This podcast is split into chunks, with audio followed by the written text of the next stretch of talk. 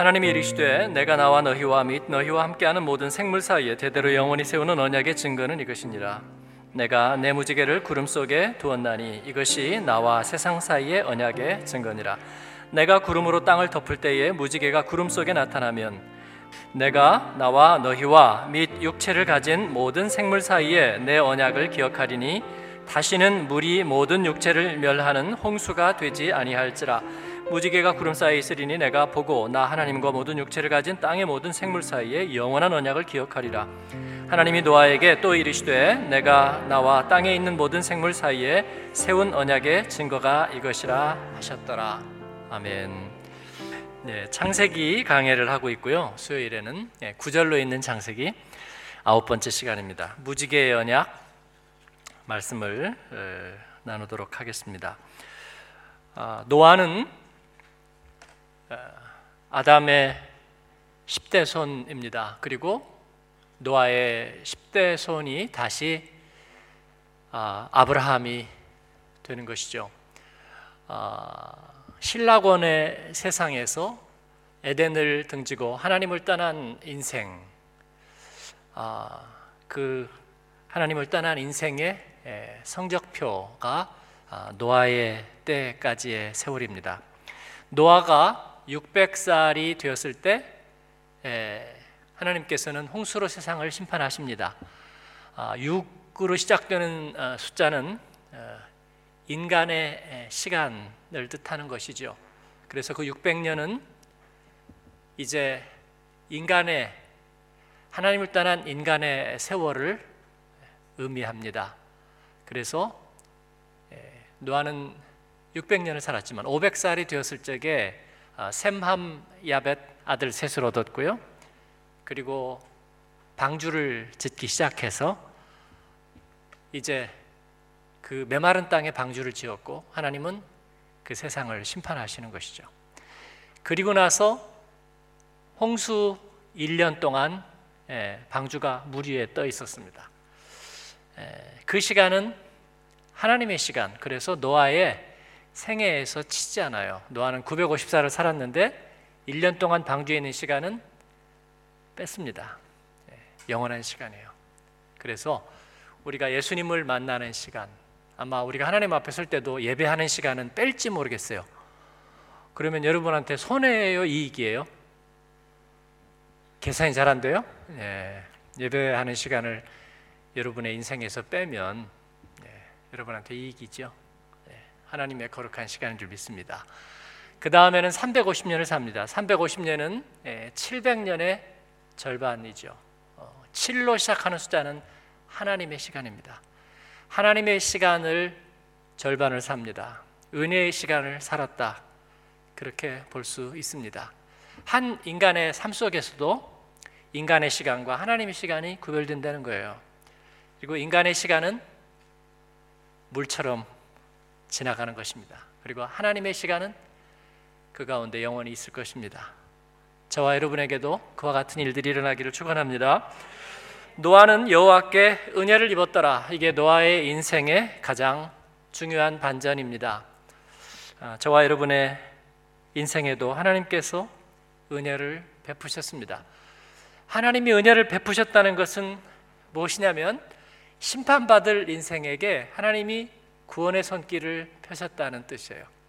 심판과 구원은 동전의 양면입니다. 그렇죠? 예.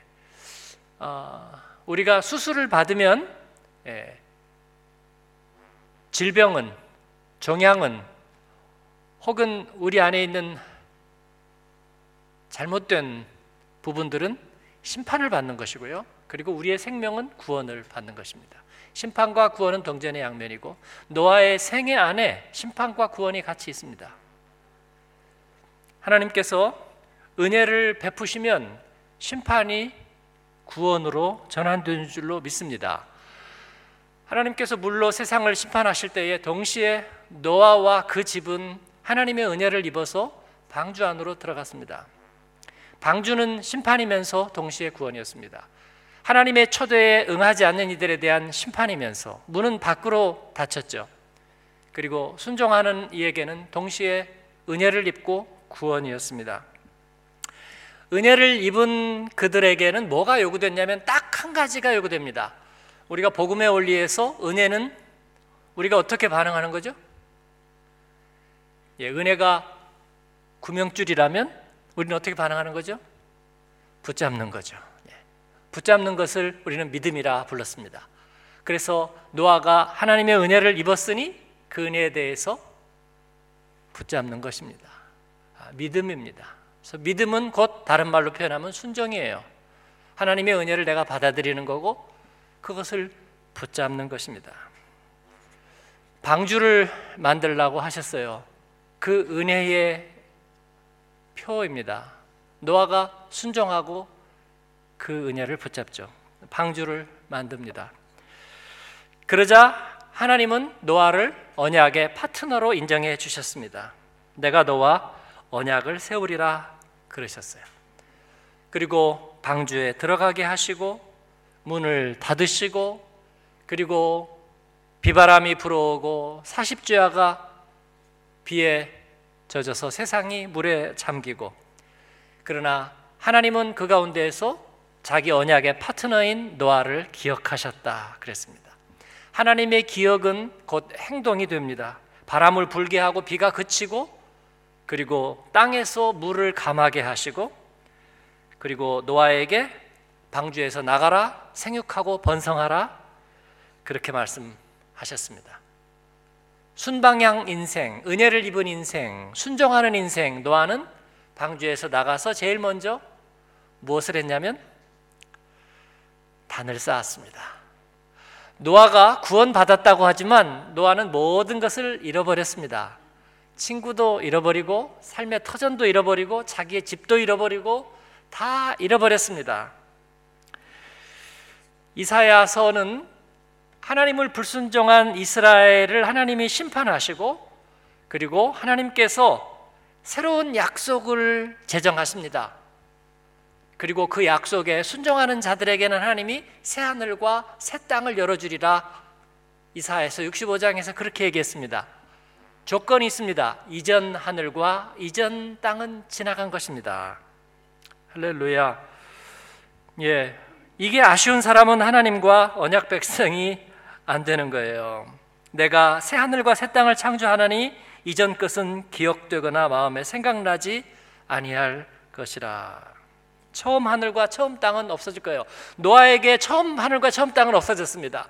그가 믿고 의지하고 아쉬워하던 모든 것은 다 사라졌습니다. 그러나 아쉬워할 필요는 없는 거죠. 하나님은 새 하늘과 새 땅을 이루실 것이고 또 셈의 족보를 통해서 아브라함을 이 세상에 보내실 것이고 그리고 그 가게에서 다윗의 세계를 이루실 것이고 그리고 그 가운데 예수 그리스도의 세계를 이루실 것입니다. 노아는 그로 인해서 하나님 앞에 단을 쌓았어요. 그랬더니 하나님께서는 다시 한번 노아와의 언약을 새롭게 하면서 증거로 무지개를 띄워 주셨습니다. 무지개의 언약. 그것은 여호와께 노아가 은혜를 입었다는 증거이기도 했습니다. 저와 여러분에게도 하나님께서 이 무지개의 언약을 주신 줄로 믿습니다. 이 무지개 언약이 세 가지 의미가 있어요. 세 가지 의미 얘기하고 오늘 말씀하시려 하겠습니다. 첫 번째는 이 무지개의 언약은 구원의 사인입니다. 구원의 사인. 어, 무지개가 무슨 모양이에요, 여러분? 무지개 모양, 그죠? 네, 무지개, 무지개 모양, 무지개 모양인데, 어, 이게 원래 활, 활을 뜻하는 거죠. 네, 활을 뜻하는 겁니다. Bogen, 네, 활을 뜻하는 거예요. 네, 히브리어 קשת라는 말은 어, 이 닫혀 있는 예? 타원인데 이 닫혀 있는 것을 말하는 거예요. 이 활이 닫혀 있는 그 모습을 말하는 것입니다. 어, 뭐냐면 어, 하나님은 때로 이 활을 들고 계신데 예레미야 애가에 보면 하나님께서 활을 당겨 나를 화살의 관역으로 삼으신다 그렇게 슬퍼하고 있습니다. 하나님이 자신을 심판하신다. 그렇게 애통해하고 있는데 이 하나님이 노아에게 약속하신 무지개는 이 활을 더 이상 쓰지 않겠다 그거예요. 그래서 마치 권총에다가 안전 자물쇠를 잠근 것처럼 이 활을 더 이상 쓰지 않고 옆에다가 두시겠다 그런 거예요. 그래서 화살을 매긴 활이 아니라 화살이 없는 활, 자물쇠를 치워버린 활로 하나님께서는 쓰시겠다 하시는 것입니다. 새로운 은혜의 관계 안에 하나님께서는 우리에게 두시겠다. 그러나 우리가 하나님의 은혜 안에 있지 않으면 그 활은 곧바로 어, 심판의 활이 될 겁니다. 주님의 은혜 안에 살면서 하나님의 구원의 약속 안에 사는 저와 여러분이 되기를 바랍니다. 그 말은 뭐냐면 세상은 더 이상 심판의 자리가 아니라 무슨 자리라고요? 은혜의 자리인데 구원 그러니까 구원의 자리라고요. 네, 구원의 자리입니다. 아, 재난과 그리고 시련의 인생이 아니라 하나님 앞에 구원과 간증의 인생이라고요. 어떤 이는 슬퍼하고 어떤 이는 원망하고 어떤 이는 불평하고 또 어떤 이는 왜 내 인생에 이런 일이라고 얘기하지만 어떤 이에게는 간증과 어떤 이에게는 감사와 또 어떤 이에게는 하나님 앞에 단을 쌓을 이유가 되는 줄 믿습니다. 어, 나그네로 살면서 디아스포라로 살면서 저와 여러분에게 아픔과 시련과 눈물 없이는 들을 수 없는 그런 얘기들이 있었습니까? 아니면 하나님이 내게 베푸신 never ending story 그 은혜의 끝없는 이야기가 있었습니까? 이건 동전의 양면이에요. 이건 우리의 선택입니다. 하나님의 은혜를 받은 이는 하나님의 언약 안에 있게 되고 그들에게는 이 세상은 심판의 자리와 그리고 억울한 빼앗긴 자리가 아니라 회복과 그리고 간증의 자리가 되는 줄로 믿습니다. 하나님께서는 무지개로 그 사실을 깨닫게 해 주는 거예요. 이게 우리에게 낙관의 이유가 됩니다. 아, 물론 우리가 치유 사역을 열심히 하는데요. 제가 제일 싫어하는 말 뭔지 아세요? 뭐 교회의 상처, 전 이 말 싫어해요. 예, 우린 그런 거 없습니다. 예수 그리스도의 교회 안에 그거 없어요. 뭐 손바닥으로 하늘을 가리려는 게 아니고 아, 뭐 이민교회의 아픔 그게 뭐죠, 여러분? 예, 물론 이해하죠. 예, 아픔과 상처 그렇기 때문에 치유와 회복이 있는 것이지만 아, 그러나 하나님께서 우리에게 주신 것은 은혜 안에 존귀한 삶이라고 믿습니다. 우리가 나이브한 게 아니고요. 네, 아픔도 느끼지 못하고 상처를 외면하거나 곡해하려는 게 아니라 하나님 앞에서 우리는 은혜의 선순환 아래 있는 것입니다. 두 번째로 무지개 언약은 신실함의 사인입니다. 하나님은 자신의 약속을 지키겠다는 신실함의 표시로 무지개를 띄워 주셨습니다.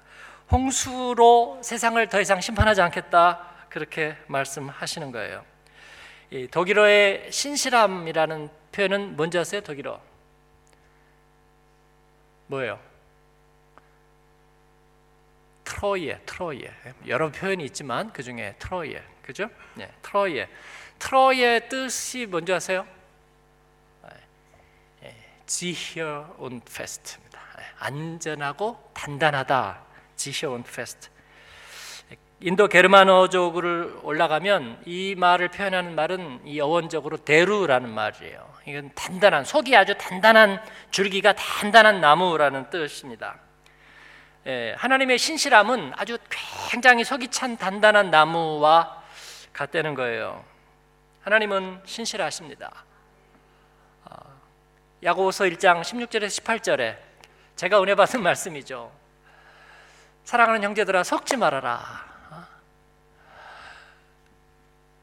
온갖 좋은 은사와 그리고 온전한 선물이 위로부터 하늘에 계신 아버지께로부터 내려오나니 그는 변함도 없으시고 회전하는 그림자도 없으시니라.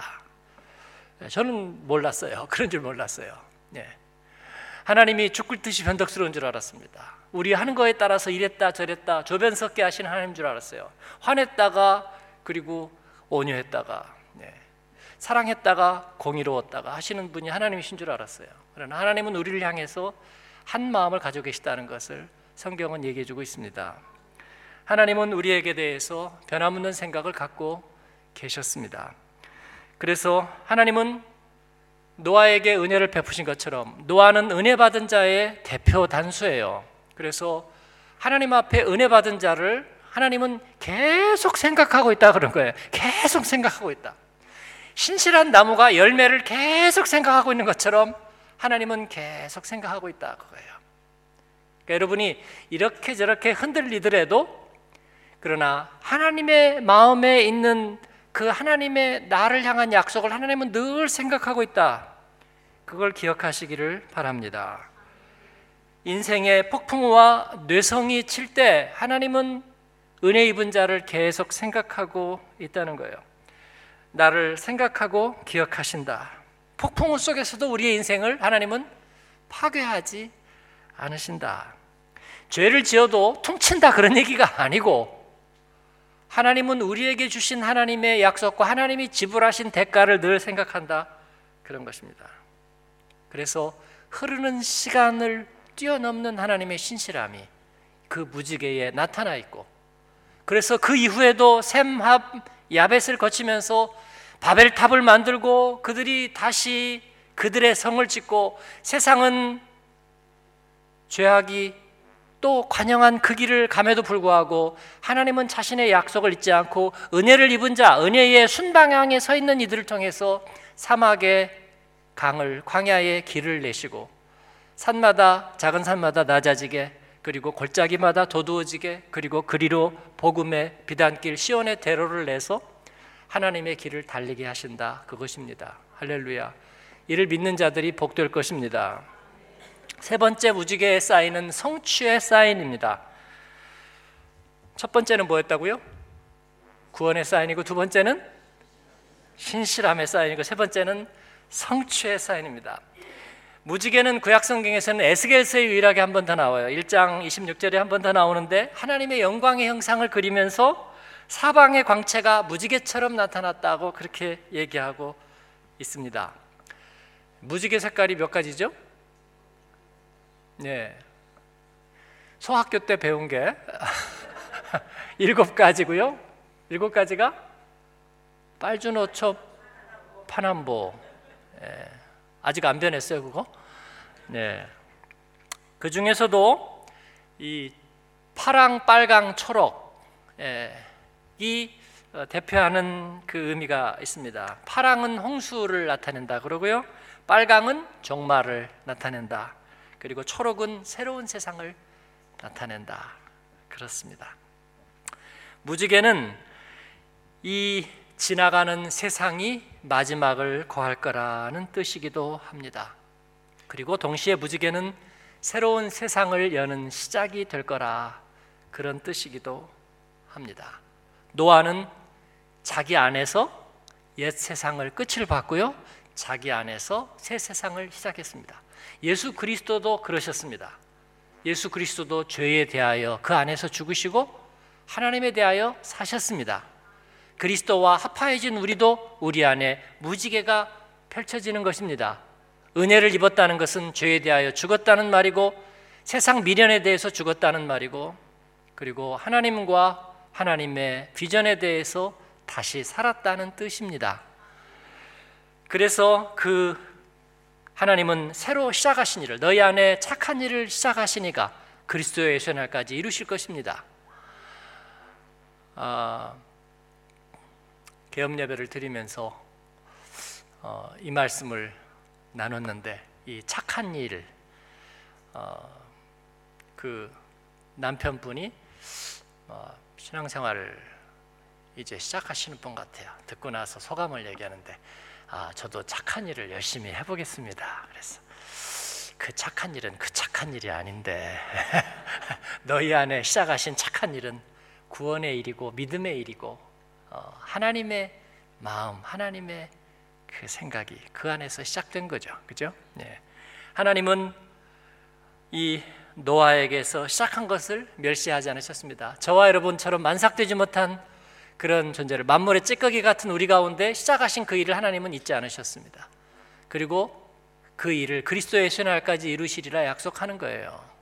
그렇게 믿으십니까? 예. 세상이 기억해 주지 못해도 우리는 그 길을 가고 그 일을 완성하게 될 겁니다. 요한계시록은 다시 그 무지개에 대한 얘기를 또 하고 있어요. 성경에 무지개가 얘기가 이렇게 많이 나오는 거 여러분 알고 계셨어요? 솔직히 말해 모르셨죠? 예, 저도 찾아보다 보니까 생각보다 많이 나온다. 요한계시록에 나오고, 예, 요한계시록 아, 4장 3절에 보니까 다시 오실 그리스도의 그 보좌, 어린 양의 보좌를 둘러싼 무지개를 얘기하고 있어요. 예, 그 성취가 이루어진다.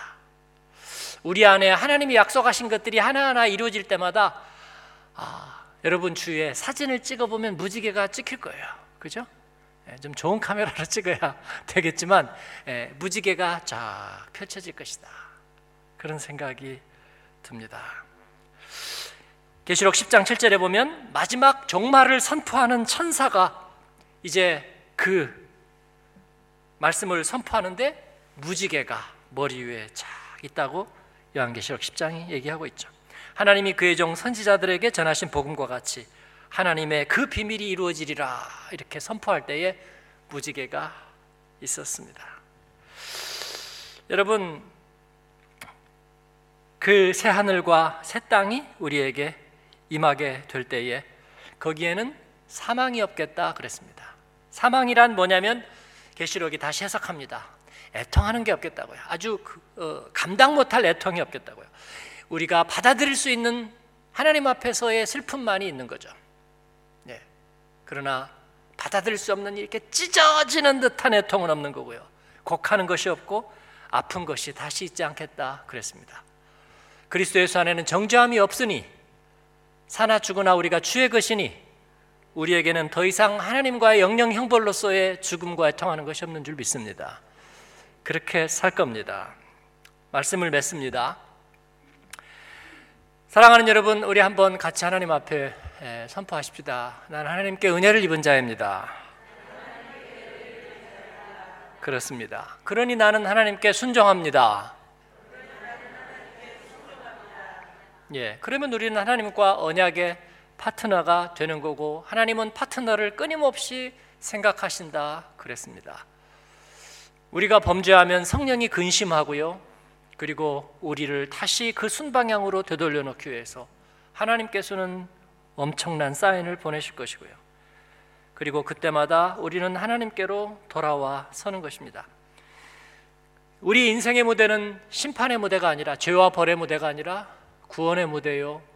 그리고 하나님의 약속을 이루는 무대입니다. 은혜 안에 사는 것이 한때는 긴가민가 한 적도 많았습니다. 뭐 대가가 이런가? 하나님이 기억하시기는 하는가? 그런데 여러분 방향을 약간만 틀어보세요. 순방향에서 예, 순방향으로 갈 때는 등에서 바람이 싹 부니까 잘 모르거든요. 방향을 약간만 틀어보면요, 바람이 딴 데서부터 불어오면 견디기가 어렵습니다. 견디기가 어려워요. 역풍을 부르면서 사는 것은 어렵습니다. 그래서 하나님 앞에 은혜의 순풍을 받으면서 원망하지 않을 일입니다. 우리의 인생은 구원의 자리고 간증의 자리예요. 그래서 하루하루 사는 것이 기적 같습니다.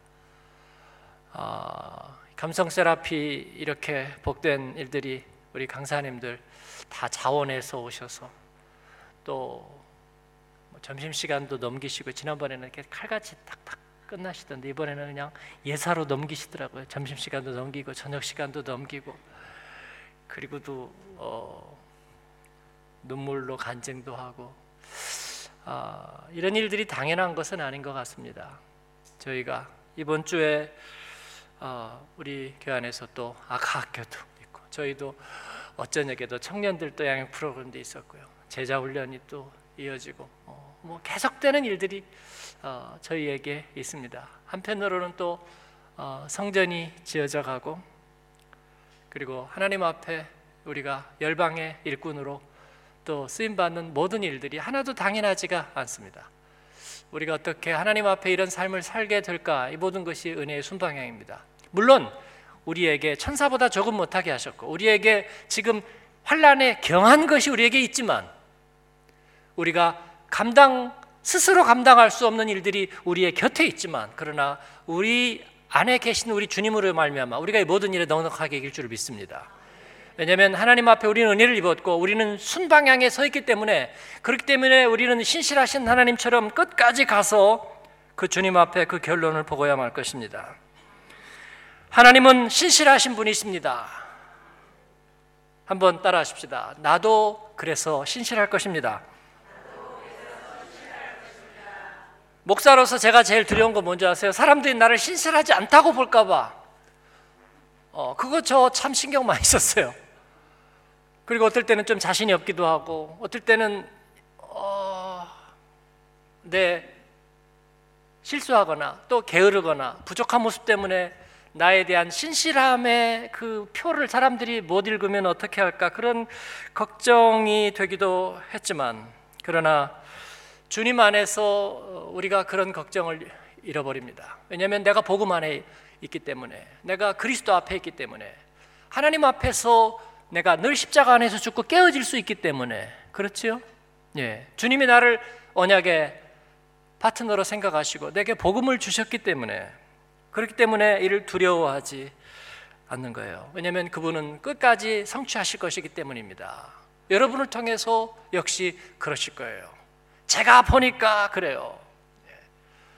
한마음교회 17년, 17년 계속 같이 계셨던 분 여기도 몇 분 눈에 띄는데 보니까 뭐 자기들이 어디로 가겠어, 그죠? 네. 변함없이 그 자리에 서 계시잖아요. 복되잖아요. 안 그래요? 네? 도롱이에요? 아니죠. 네. 멋지잖아요. 은혜 안에 있으니까 그대로 이루고 열매를 보잖아. 내눈 주의 영광을 보내. 그런 것입니다. 무지개는 언제 나타나요? 비온 뒤에 나타나죠. 폭풍우가 친 다음에 갑자기 나타나죠. 하나님께서는 우리 가운데 낙심하지 않으면 때가 이름에 이룰 거라고 얘기하는 것입니다. 순방향, 낙관, 우리는 하나님 앞에 그 성취를 믿고 갑니다. 저는 믿는 자의 신실한 성취를 믿습니다. 저는 의인의 형통함을 믿습니다. 저는 한국 교회의 승리를 믿습니다. 저는 남북 통일을 믿습니다. 다시 우리 한국이 이 은자의 나라 한국이 예, 가장 가난했던 이 나라가 말씀 한국, 선교 한국으로 하나님 앞에 쓰임 받고 또 우리의 자녀들이 이 multilingual에 그리고 두 문화, 세 문화의 mainstream으로 하나님 앞에 쓰임 받게 될 것을 믿습니다. 저와 여러분의 기도와 복음을 위한 헌신이 땅에 하나도 떨어지지 않고 열매 맺을 것을 믿습니다. 우리가 디아스포라의 등불이 되게 하실 것을 믿습니다.